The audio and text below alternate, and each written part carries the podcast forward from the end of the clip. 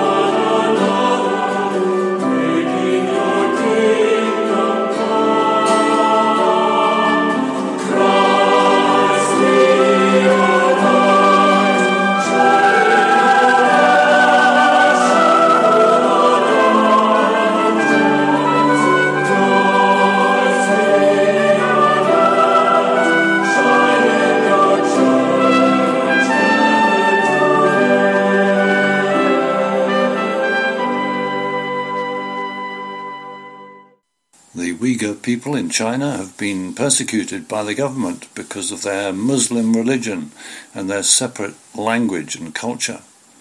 Ernie Rea talks to some experts on China about the genocide which is taking place. For more than five years, we've heard reports of forced incarceration, sterilisation, torture, and mass surveillance of the population of about 12 million people. In December, an unofficial tribunal in the UK, chaired by Geoffrey Nice QC, found that the evidence they'd heard amounted to a genocide against the Uyghur people. The Chinese government rejects all accusations of human rights abuses in Xinjiang. Just who are the people at the heart of this story? And what are their beliefs, their language, and their culture? Now, I'm joined by a panel of three guests, all very familiar with the Uyghur world, and I'd like each one of you to introduce yourselves, please. Uh, Rahima, why don't you start? Thank you very much. Uh, I am Rahima Mahmut. I'm a singer, UK Director of the World Uyghur Congress, and Executive Director of the Stop Uyghur Genocide. And Rian? Yes, I'm Rian Thum. I'm a senior lecturer in history at the University of Manchester and a specialist in the history and religious practices of Uyghurs. Jo? Hi, yes, I'm Dr. Jo Smith Finley. I'm a reader in Chinese studies at Newcastle University, and my research has focused on the Uyghurs for 30 plus years. We know that several religions are practiced in Xinjiang including Christianity, but it is the Uyghur Muslims who've been hitting the headlines in the last few years. Rahima, you were brought up as a Muslim. How would you describe the Islam of your childhood? For me, Islam is peace and uh, togetherness and sharing one and another's experience. So I remember my father often repeatedly said, God loves those who are beneficial to others, and that is the teaching that I know about Islam. Rahima, you've allowed us to share through your music and a little bit of Uyghur culture. What are we in danger of losing? At this current moment, we are at risk of losing Uyghur culture altogether. The structural surveillance and internment have made my people in the Uyghur homeland terrified to express their identity in any form. And if the world does not act soon, Uyghur music, art, and literature will simply disappear into history. And you were relatively unfamiliar about things like the, the Sunni Shia split, for instance. No, I read about it, but uh, because we didn't have Shias in our community, we were all uh, Sunni Muslims. I didn't know any other form of Islam. Jo, how would you describe the Uyghur people? 12, 12 million people roundabout. What sort of people are they? Extrovert, flamboyant, sociable, kind, hospitable people. And it's important to say that they are ethnically different from the Han Chinese. The Uyghurs had been in this territory, in the Uyghur homeland, for some thousand years, longer than the Han Chinese people had been there in any significant numbers. I would refer it to the first time I met Uyghurs, probably in Beijing in 1988. So my university at that time was opposite a Uyghur enclave called Weigongcun and there were many Uyghur restaurants there. And I met Uyghurs there for the first time, and I was quite astonished to, to find them. They were Caucasian, they had high noses, they had deep set eyes, they spoke a completely unintelligible language, unintelligible to me at the time. I was there to learn Chinese. They followed Islam. I'm intrigued by the fact that the reaction from some Muslim countries has been very muted in particular Saudi Arabia and the Emirates have actually supported what the Chinese are doing. How do you account for that? Rian? I think it's fair to say that m- most of the Muslim majority states have been silent or even uh, officially supportive of what China is doing to the Uyghurs. It's not a unique situation. Most states in the world, whether Muslim majority or not, have been silent or supportive. So we can look to some states in Western Europe who base their constitutions and their societies on equality and human rights, and yet have been largely silent on this issue. And the pattern that plays out for the most part is that those states which have more economic power are more likely to speak out against what the Chinese state is doing. Jo, what more do you think we could have done in the UK or in the West? Clearly, we, we could have imposed much heavier sanctions if we chose to. We know that developed nations are able to impose very heavy sanctions on a state perceived to be committing human rights abuses because we are seeing it happen right now as we watch the whole of the developed world rally around and, and impose very, very heavy sanctions on Russia. But it has not happened in the Uyghur situation. I would like to highlight something that Sir Geoffrey Nice QC highlighted in the delivery of the, the Uyghur Tribunal judgment. It's unfortunate that no efforts have been made by those countries whose parliaments have found the PRC to be committing genocide in Xinjiang to have this crisis dealt with at the International Court of Justice. It's time we heard from someone who has personal experience of what it's like in a Chinese government detention centre. Abduweli Ayup is a Uyghur scholar, poet, and activist now living in Norway. In 2013, he was arrested in Xinjiang under charges of inciting separatism, spying for the CIA, and trying to overthrow the government. He says he was arrested because he was promoting the linguistic rights of the Uyghur people and trying to open kindergartens in his mother tongue. He spent 14 months in detention. He told me some of what it was like. They put me in confinement with the chain on my feet and handcuffed me and my hands and my feet connected together in that case i cannot go to to toilet and like i stay in that position for a week i couldn't wash my hands and i couldn't like eat properly and they put you in something called the tiger chair Yes, they put me uh, on uh, the tiger chair. It's uh, your hands and your neck and your feet connected to the chair. You couldn't move in that case.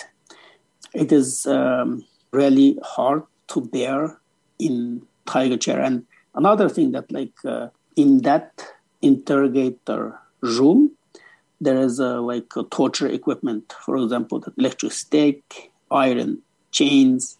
The police always walking back and forth with electric stick, always like singing, making noise, let you know that the danger is in front of you. And if you will not uh, follow the instruction, if you will not confess, that electric stick will be under your armpit. Do, do you think that the persecution of the Uyghurs was cultural and ethnic rather than religious? What I have seen, it is uh, cultural and ethnic because we documented 613 Uyghur imams, and I haven't seen any because we have almost 1 million Han Chinese Muslims in Uyghur homeland. But I haven't seen any Hui Muslims name on our list. I participated the documentation of destroyed mosques. And we checked that, like in Urumqi, the Chinese style mosque still exists and decorated very beautiful, but 16,000 Uyghur mosques destroyed. It is not because of Uyghur is Muslim. It's because of Uyghur speaking Muslim. If Uyghur became Chinese speaking Muslim, if Uyghur follow Chinese style Islam, and it will not a problem. Like the problem is stop Uyghur to speak Uyghur, stop Uyghur to practice Uyghur culture, and stop Uyghur read their own uh, literature and follow their own intellectuals. You're now living in Norway, so you've moved away. You're not living in China anymore. But the impact and what happened on you must have been enormous. Yes, uh, the physically I released from the detention, but uh, psychologically it's really hard. I can't stay alone at home. The silence make me terrified. I cannot be in silence. I'm afraid of darkness. I'm afraid of police car and I'm afraid of police uniform.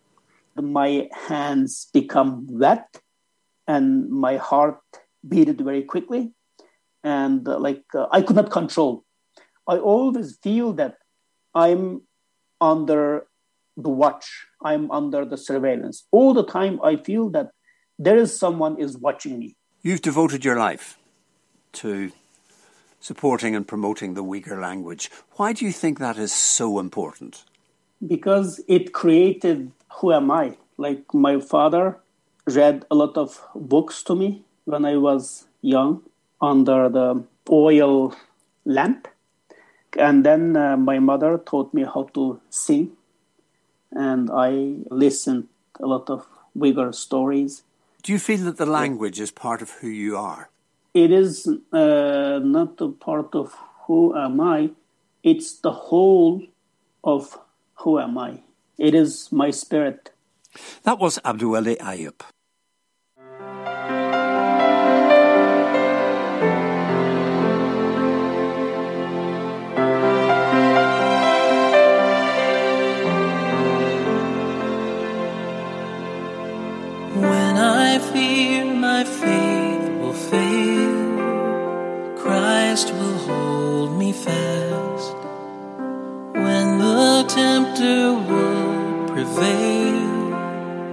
He will hold me fast.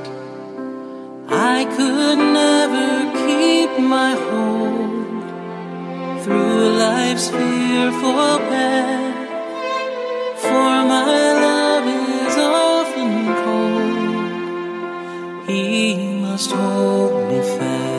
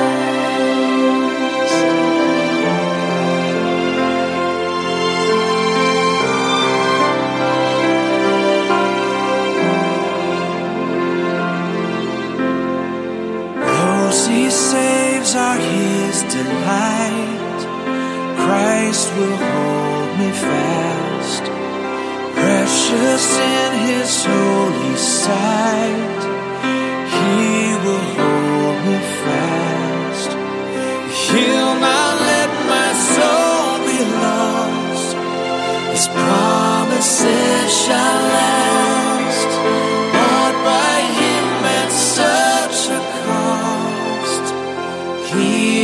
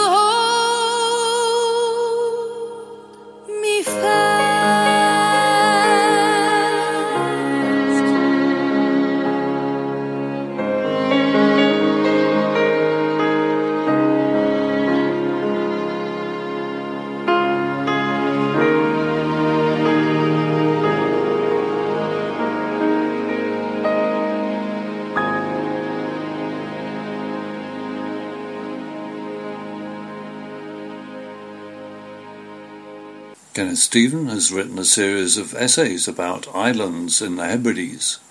Today he talks about Jura. You can hear the full programme on BBC Sounds. The island of Jura is long. There are 24 miles of it in the end from top to bottom, and perhaps half a dozen or so at most from west to east. It lies in the waters beyond the wild and lonely edge of South Argyll, taking the shape of a long fish. Its name is supposed to have a Norse derivation and mean the island of deer, but I've long had my own theory. Jura is perhaps best known for the three bare granite heads of mountain that rise from among her many miles of moorland. They're known as the Paps, and I believe that's the best clue to the real derivation of the island's name. Many years ago, I visited the neighbouring island of Colonsay with a good friend from Norway. To reach Colonsay, the ferry from Oban ploughs the channel to the west of Jura and passes much of the island's west coast edge. It's strange and wonderful to experience those long miles of solitude from the water, for there is not one single sign of habitation to be glimpsed the whole way only the dark shadows of caves and stretches of rugged shoreline that might never have been visited. As we stood on deck, marvelling at the three great bald heads of the Paps, I told my friend about the theory concerning Jura's name. At once she turned and looked at me and said, But the shape of the mountains resembles an udder, an upside down udder. And the Norwegian for udder is Jur. The Norsemen won fame because of their seafaring prowess. Many another island was given a name very clearly because of its shape or look. Why not with Jura? The island they knew because it resembled an udder. I once visited the primary school on the island to talk about my life as a writer and to try to inspire the children with poems and stories. I was reading from one of my poetry collections, all about the natural world, and I had the folly to ask if anyone had ever seen an otter. I will never forget how those youngsters fell about with mirth, for several had seen an otter before leaving home that very morning. By the time they had finished regaling me with stories, I had the impression that you had to watch where you put your feet because of the sheer numbers of otters on Jura. Perhaps there are more otters than people. There's only something over a hundred souls living permanently on the island, and certainly a great many more deer, and without doubt more adders. This was an island made for snakes. To begin with, most of the island is left to loneliness, and that loneliness is composed of deep bracken and even deeper heather. Photographers come to the island in late spring to take pictures of the adders as they rise to one another in their mating dances.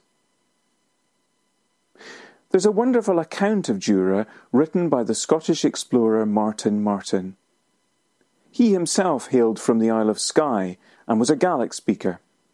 He knew and understood the places he was visiting just a handful of years before the United Kingdom came into being in 1707. Martin Martin made a famous voyage to St Kilda and wrote in depth of the customs and life of the inhabitants.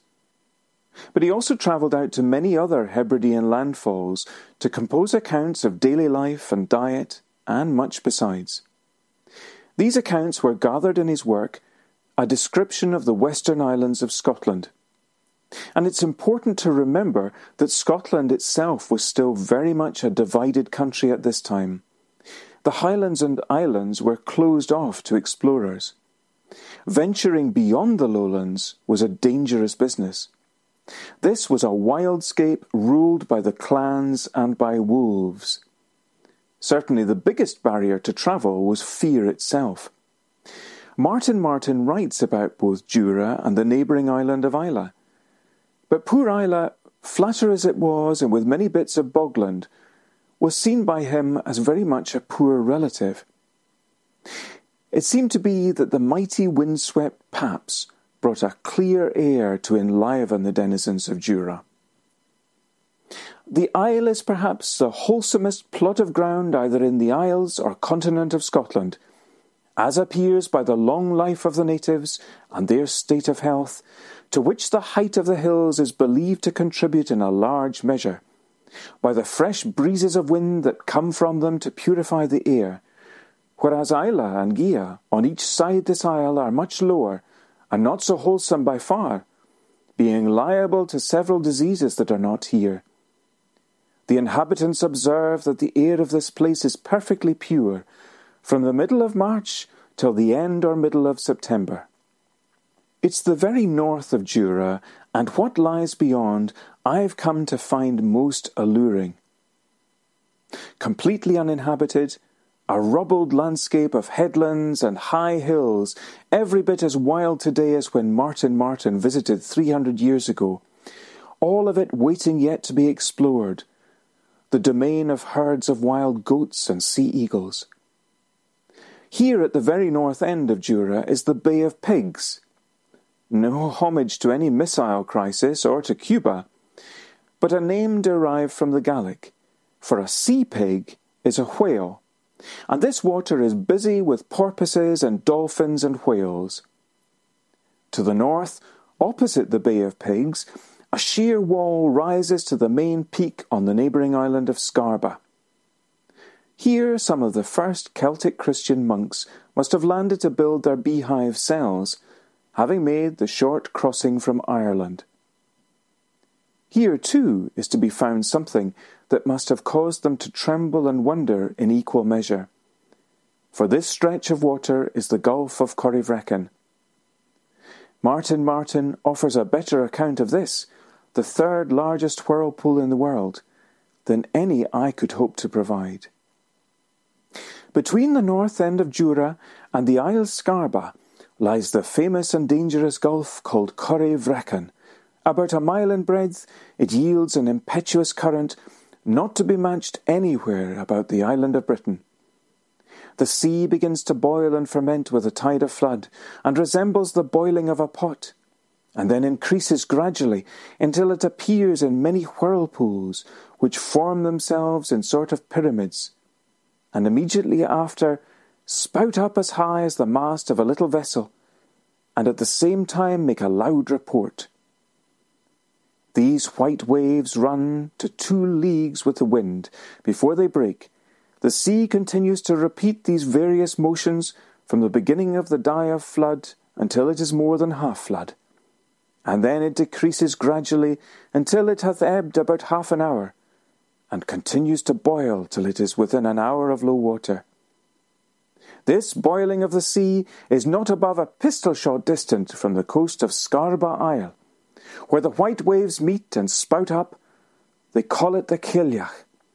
That is an old hag, and they say that when she puts on her kerchief, i.e., the whitest wave, it is then reckoned fatal to approach her. Notwithstanding this great ferment of the sea, which brings up the least shell from the ground, the smallest fisher boat may venture to cross this gulf at the last hour of the tide of flood, and at the last hour of the ebb of flood. The gulf hath its name from Brecon, said to be son to the king of Denmark, who has drowned here, cast ashore in the north of Jura, and buried in a cave, as appears from the stone, tomb, and altar there.